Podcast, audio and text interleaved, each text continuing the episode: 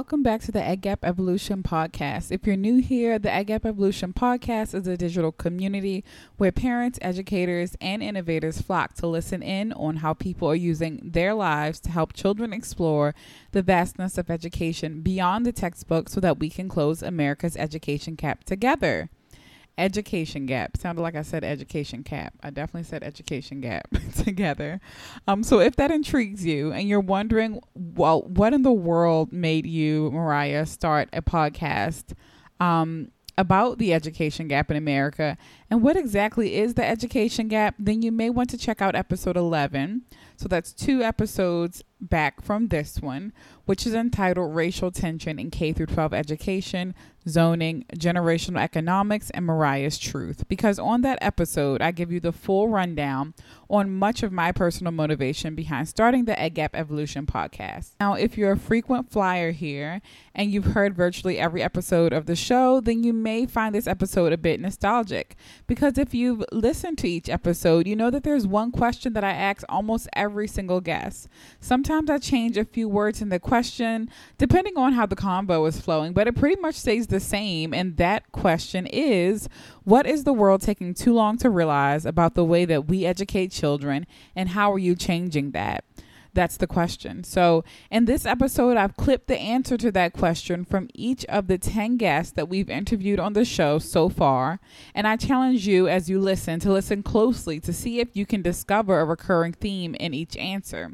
And for those of you who are tuning in for the very first time, welcome, welcome, welcome once again. Here's your chance to get a chance uh, to get a taste. Here's your chance to get a taste of each episode so you can decide which ones you want to listen to in full. And hopefully, you decide that you want to listen to all of them. So, throughout this episode, I introduce the guest who um, is about to answer the question and briefly summarize their episode before playing the clip so you know exactly who you're listening to and you can make note of of whose full episode you may want to go back and listen to. So let's get started. So, this is Emily Fleming. Um, Emily is a yoga teacher and educator in Baltimore, Maryland, currently teaching yoga and mindfulness full time at a middle school in Baltimore, where she's weaving lessons on character development into the practices that she teaches the children what is the world taking too long to realize when it comes to the way that we educate children and and, and how are you changing that mm. I really believe that we are taking too long to realize that there is not a one size fits all model. And every student comes into a classroom every single day with different needs. And so while something may have worked yesterday for that student, it's not necessarily going to work today, right? We are all very different people every day. We have different needs and emotions and feelings. Um, and I really think that our education system needs to be focused on uh, expanding um, opportunities and also like getting out of this, you know, sitting at a desk all day taking notes, um, writing things down, doing, you know, X, Y, and Z, all of these things that have been such a part of education for so long. Not every student is going to thrive in that environment. And I think we've seen that with COVID, right? And this, this switch in a lot of ways to, to virtual learning. There's a lot of students that are, that are struggling in that environment, but I also have some students who are really thriving with the ability to be at home and to not have the distractions of a classroom in front of them. Um, wow. So I, I, never even thought about that. yeah. Yeah. It's been, it's been really interesting to see, right? Who is, who's thriving with that model and, and who thrives in a more traditional classroom sense. And so I think creating more opportunities, um, for kids to thrive, um, in in in in education uh, needs to happen and and we have to be creative and we have to be open that that might not look like them sitting at a desk in a classroom for 7 hours a day every day Now we have Tondalaya Takapu. She is the owner of Club Lab Rascals, which is a science, technology, engineering, and math club for kids that's diversifying the field of STEM. And she's also a 19 year United States Air Force member. Um, and I should mention that the STEM club Club Lab Rascals is a virtual community. So you can do all of the STEM projects virtual, and then they allow you to do hands on activities along with the virtual video instruction that kids receive. Um, her club has guests from NASA, from the Weather Channel, um, micro marine microbiologists, so many cool things, and all of the special guests that teach and help teach the kids about these STEM skills are people of color. So that is a really awesome aspect. Um, and here's her answer to the question. Um, what is the world taking too long to realize when it comes to the way that we educate children, and how are you changing that? Oh my gosh, boundaries. Um, I feel like the world is taking so long to realize that kids don't have a ceiling. There's no boundaries there's really no such thing as, you know, we can't teach them this until they're this age or this until they're this age. Our program is K through 5. We have kids from 5 to 11 and we're teaching them the same thing and just based on that particular child, what they're retaining and how how far in depth they go is up to the child. Um, so we have some five year olds that if you looked at your traditional school system, they probably are on the same level as a sixth grader. And then you have, you know, some kids that if you look at the traditional school trajectory, you know, they may be in third grade, but, you know, they're, you know, doing the reading or the understanding the level of the third grader. Um, but I just don't personally like that we kind of feel like learning is based off what they can remember or what they can prove to you they know. Mm-hmm. Um, I think learning is more about curiosity. So I get more excited when we do a lab and a kid tells me, you know, they come back the next day or the next lab and they're telling me something they did after the lab to learn more about what we were talking about. So, for example, if we're going over glucose molecules and then a kid come back like, yeah, I just looked up glucose versus fructose and the molecules are different. That is learning to me. Yeah. so learning is not like that they memorize that glucose is the same as sugar. Um, learning is more about them being curious and how curious they could be. And that's to me how you how I measure success of lab rascals did we encourage kids to be more curious about STEM than they were when they got here versus were we able to hold their attention for an hour? Yes, yes. Curiosity did not kill the cat, guys. Curiosity changed the world. Now for one of my favorite episodes. I mean, I'm a bit biased by this about this one because I actually had the opportunity to interview my mother um, for I think it was the third episode of the podcast. Either this, yeah, I think the third episode. Um, and my mom is actually a teacher. She's a tutor, summer camp developer, and she just so happened to also be my teacher in many capacities growing up. Not only as mom, but she was my first grade reading teacher in a public school in Baltimore County, Maryland. When my former teacher suffered a mental breakdown and couldn't return to school for the remainder of the year, she stepped in and um, became the teacher for that class, you know, in that school. She also homeschooled me and my three siblings throughout elementary, middle, and not me, but some of them, even through high school. Um, and so here's her take on the question. What is the world taking too long to realize when it comes to the way that we educate children? And how are you changing that with the way that you're educating children? Well, the big one, I read a book a long time ago called A Mind at a Time. And I think um, the one thing the world's behind is that everybody is different. Everybody learns differently. And we cannot force people into this system of how we want them to learn. We need to give kids an opportunity to learn the way they learn. And uh, by that I mean I have a student right now. He he loved. He's very creative we don't have many opportunities for him to be creative. And so it's a struggle for him. But when he gets that opportunity, when he goes to art or when we create projects in which he can be creative, he outshines them all. And so I think we've got to get to that place where let kids learn how they learn. We do have the ability to do that, even in public education. We call that differentiation, right? We say, you know, everybody's solid, but we don't really do it. Yeah. We don't. We don't scaffold like we say we can. Like, you know, you know how a scaffold is. We say all these things. We have all this, you know, teacher language. But when it comes down to actually doing it, we don't. And everybody's different. Jeremiah proved it that yes, he learns differently. I mean, we let him go and do the things that he likes to do. He will go and research on his own. Yeah. Would, this boy knew more about dinosaurs than any paleontologist that walked the earth. exactly. And he, did that on his own. Yeah. Because that was his passion. Right. Now we're hearing from Brian Secandi. Brian is actually hailing from Toronto, Canada, where he lives and runs the industry leading cannabis job search engine company in North America called Careers Cannabis. And in this episode, which is episode number six, we get into why Brian founded the company. Um, and we also talk about hit the new children's book that he recently released called Kids of Cannabis. Um, we also talk about Brian's personal story and how he encountered cannabis at age 13 and what he did and what happened when that happened. Um, but what's most exciting for what we're doing here on the podcast is Brian's children's book, Kids of Cannabis, because the book is helping society put an end to cannabis stigma so that children can start to um, explore and look into the benefits of using the cannabis plant beyond recreational use. So here is Brian's response to the question.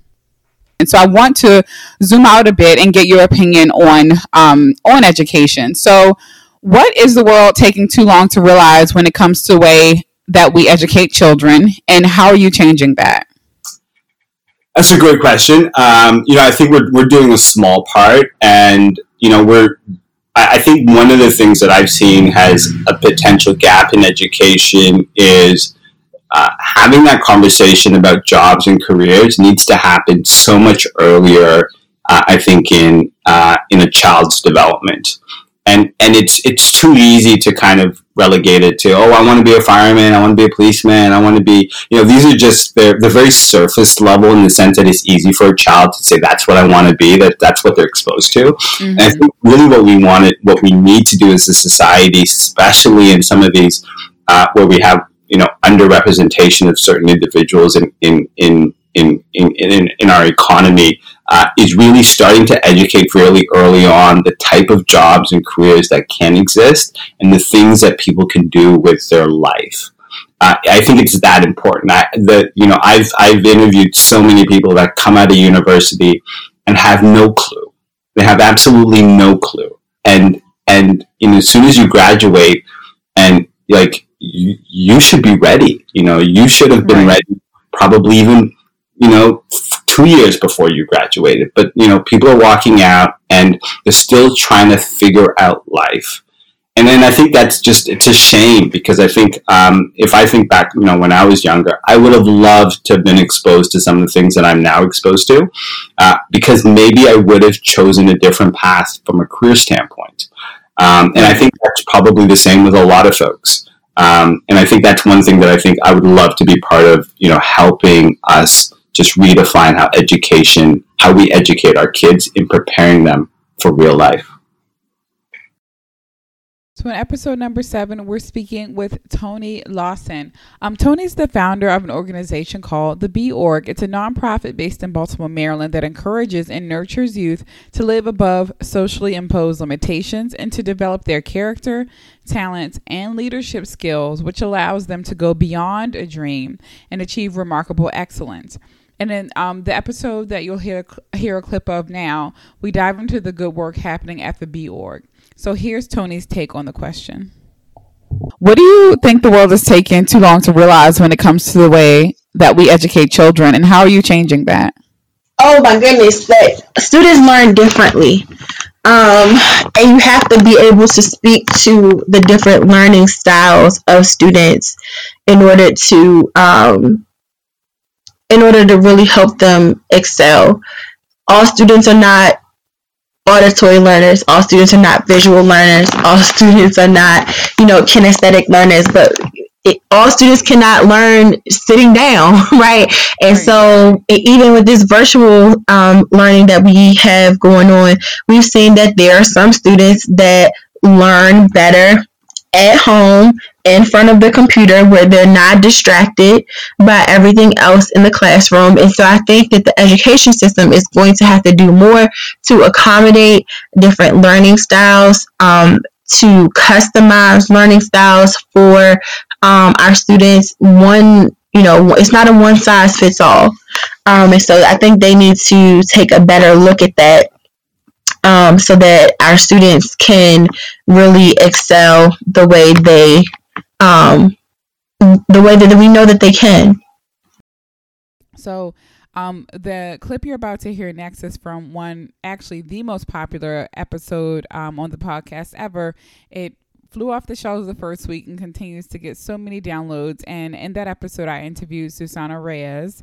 She's a dynamic educator in Baltimore, Maryland, where she not only teaches kindergarten at a charter school, but she also honors her Latinx roots by bridging communication for children and families who may speak English as a second language or not at all.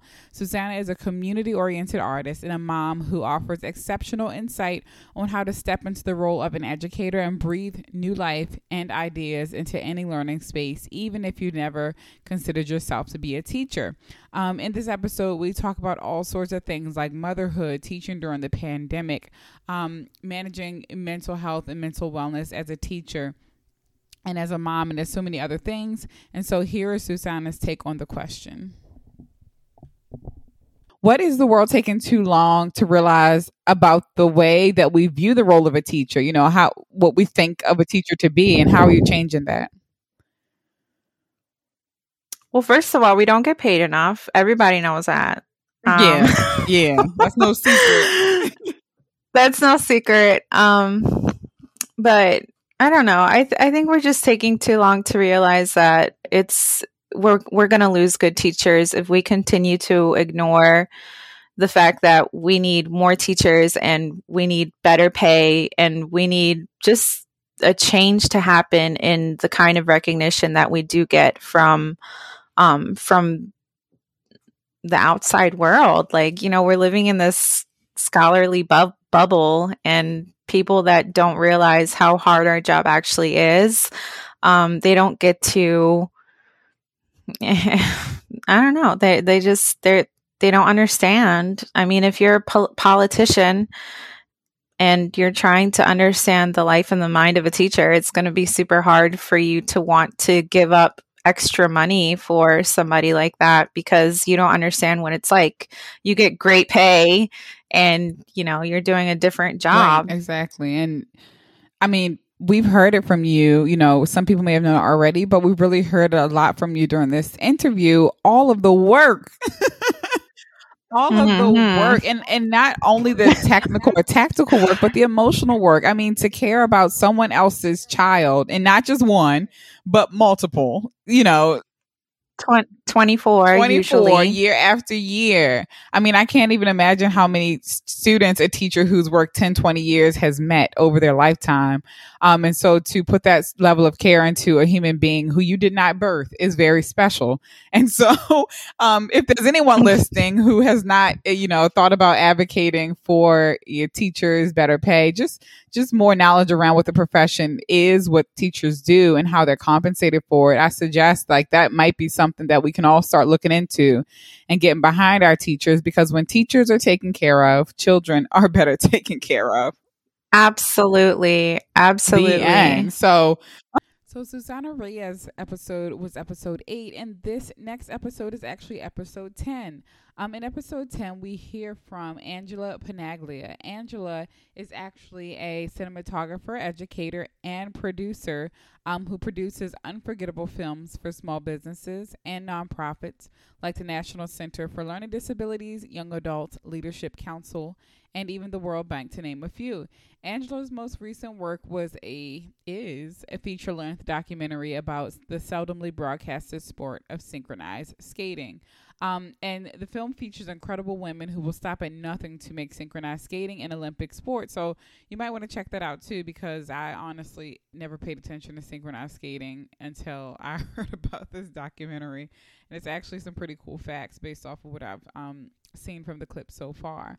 But anyway, Angela's enthusiasm for storytelling is quite frankly contagious, and um, it was really exciting to interview her and to hear how documentary and filmmaking and art in general one keeps the world running and how we can use it to help teens express themselves and to get the creative juices flowing that they need flowing in order to become explorers, thinkers, and problem solvers.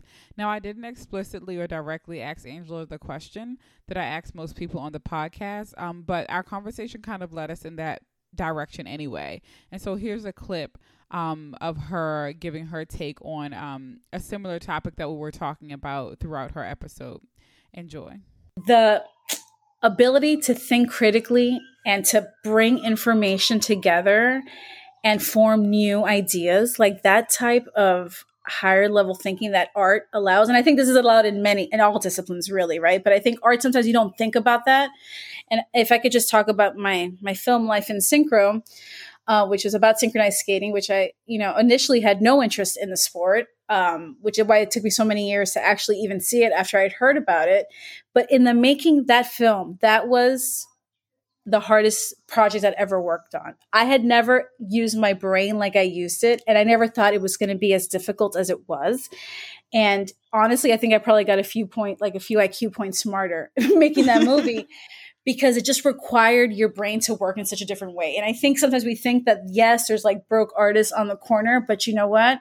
You talk to artists and they're oh so smart. Yeah. and you know, you think about any conversation you ever had with an artist. And, you know, and I think I want to go back to say that everyone is an artist no matter what discipline you work in because everyone's creating new things, right? Like I, I don't want to just like to exclude other people because sometimes that bothers me a little bit. Um, it's just, you know, it really is using your brain in new and creative ways. And i think parents whether you know your kid is actually going to become like a famous painter or a famous writer it doesn't matter. Just give them the avenue to experiment because in that experimentation is where there's a lot of growth. Mm-hmm. absolutely yes. That might not the thing that they do for art might not necessarily be the thing they end up doing forever but it was it was a part of their journey to getting what they might ultimately want to do Exactly. The episode right before the one you're listening to now, um, we interview Rachel Armu. So Rachel, um, we've been internet friends since 2015, and um, I've always looked at her posts for mouthwatering recipes, um, inspiration. She's a fitness advocate. She's definitely dedicated to her workout and her healthy eating. Um, and she gives a sort of health and wellness advice that you're just not going to find anywhere else on the internet, like on these mainstream blogs. Rachel is in a totally different stratosphere than everybody else. Her approach to raising a whole and healthy family is special as she prioritizes eating vegan for the most part, not only for herself, but for her family. Um, Rachel is a wife and mom. Um, she has two children, and I was very grateful to have been able to interview her and get her wisdom out to you all on the podcast, um, just to introduce more children and families to different eating lifestyles that maybe um, benefit their health or your health or your community's health better than um, how you may be eating now, or maybe you're already eating healthy and prioritizing your wellness. And you just want some tips and tricks or someone else's take. So um, here is Rachel's take on that question. We could zoom out a bit. I'm wondering, what do you think the world is taking too long to realize when it comes to the way that we feed our children, and how are you changing that? Ooh, too well, I would I don't know if I would say that it's really a world issue, honestly. And this kind of like the light bulb has been on for me. Like I guess since we're not a traditional like American family, my kids eat majority of the food that they eat is Ghanaian food. So honestly, I'm not even gonna lie. They're pretty spoiled when it comes to like aunties making them jollof rice and things like that. So I mm-hmm. think I don't think of it as like a world issue. I think it's a US issue.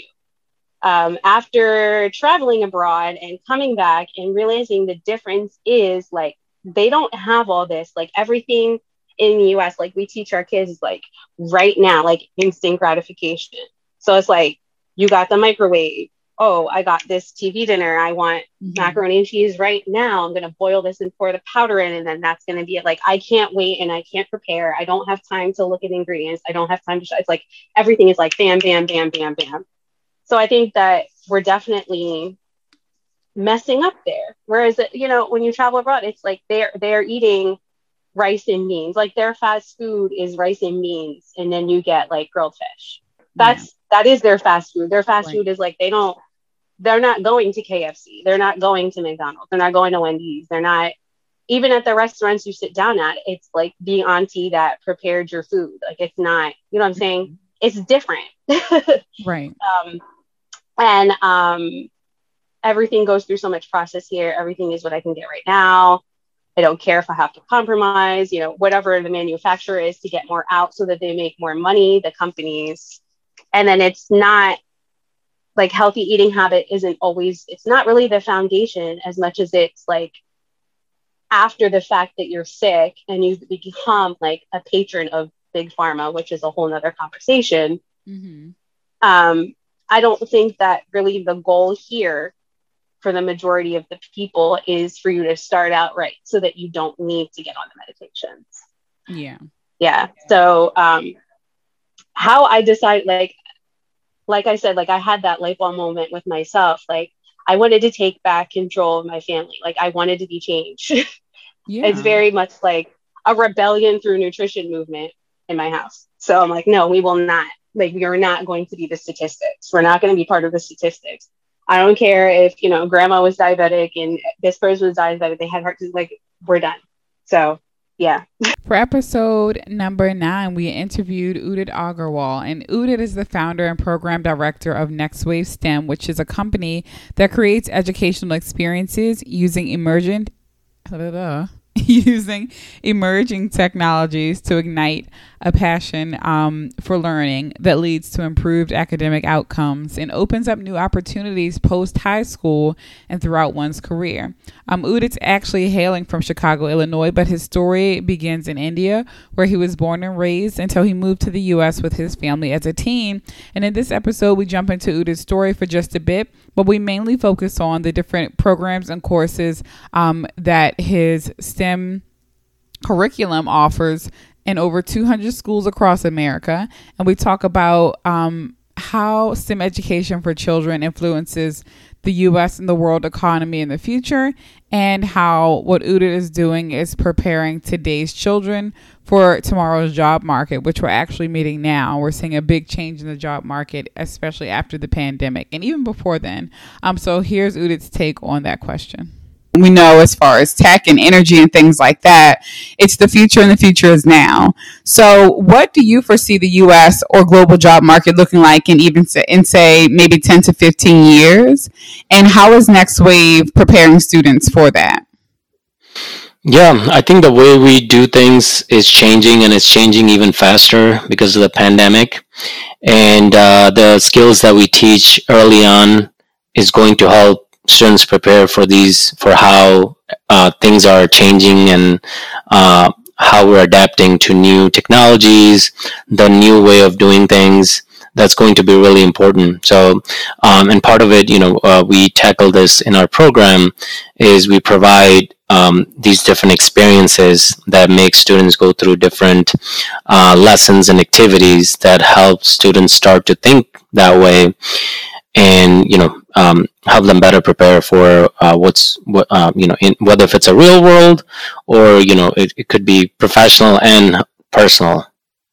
Yeah i i was talking to someone the other day um about the different job titles that are out here. I know a lot of folks, especially after the pandemic, had to either try and find new jobs during the pandemic or, you know, jobs are now opening up a bit more. So they're searching for new jobs now. And from both the recruiter perspective and the applicant perspective, a lot of there's a disconnect between um, the skills needed and the skills that people are bringing to the table and also the job titles that people are looking for versus what job titles actually are now. And I, I find it really interesting because it's it's clear that the skills that are being sought out and the job titles that are available are just not even the same as they were five years ago. And so um, I think, you know, that's why the work that you're doing here is so important. And I'm glad that, um, how, how many districts are you in now? School districts? We work with over 200 schools. Okay. Work with over 200 schools. That's awesome. So I'm glad that over 200 schools are, you know, you're equi- helping equip these kids with the skills that they're clearly going to need pretty soon. Yes. And last but certainly not least, um, here is a clip from Reginald Ryder. So Reg and I actually worked at the same ed tech company uh, for about three years. And like I said in the episode, you'll hear in the intro, I had no idea that we would ever reconnect due to the great work that Reg is doing for students and families through his coaching business called Thriving Life Coaching. In the episode, we get into the way that um, Reg coaches high school graduates and um, emerging college freshmen and even folks, you know, a little bit further into the educational future. Um, but we talk about how he's helping to um, get students where they need to go in their college experience versus, you know, students just showing up in college having no clue what they're going to do um, and then kind of just wasting or just not getting the fullest experience out of the college experience.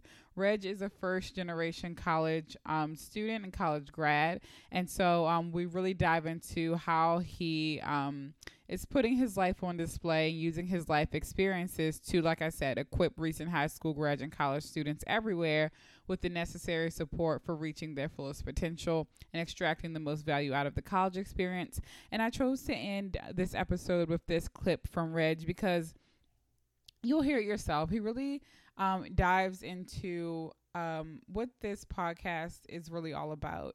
And uh, throughout the clips that you've heard and throughout the episodes that you'll hear, everyone on this podcast does.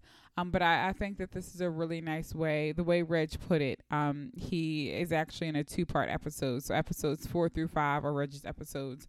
Um, we had a very long conversation. so definitely break it up if you're going to listen. Um, but I, I would love to end this particular episode with this clip from Reg. Won't spoil it for you. You'll definitely see why. Thank you so much for taking the time to listen to this montage of advice um, and answers from the excellent guests that we've had on the podcast. And I hope that you um, have found some different clips that really pique your interest and that you go back and listen to the full versions of those episodes and maybe even share ones that you really enjoy with some people in your life that you really enjoy with your community with your friends um, with your social media networks so that we can get the word out to more people about the great things that are happening for children and that are available to children and families in the world of innovative education. Um, because you know it's our responsibility as adults to help children get the resources, get the knowledge, and get the things that they need to build a better future for themselves and for the world. Thank you so much for listening and embrace the evolution, y'all.